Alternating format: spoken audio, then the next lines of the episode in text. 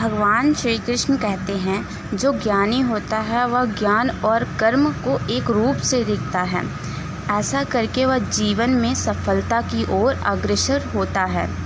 मन पर नियंत्रण करना आ जाए तो हर काम सहज हो जाता है और ऐसा व्यक्ति अपना कार्य आसानी से पूरा कर लेता है और उसे किसी प्रकार की कोई परेशानी भी नहीं होती है।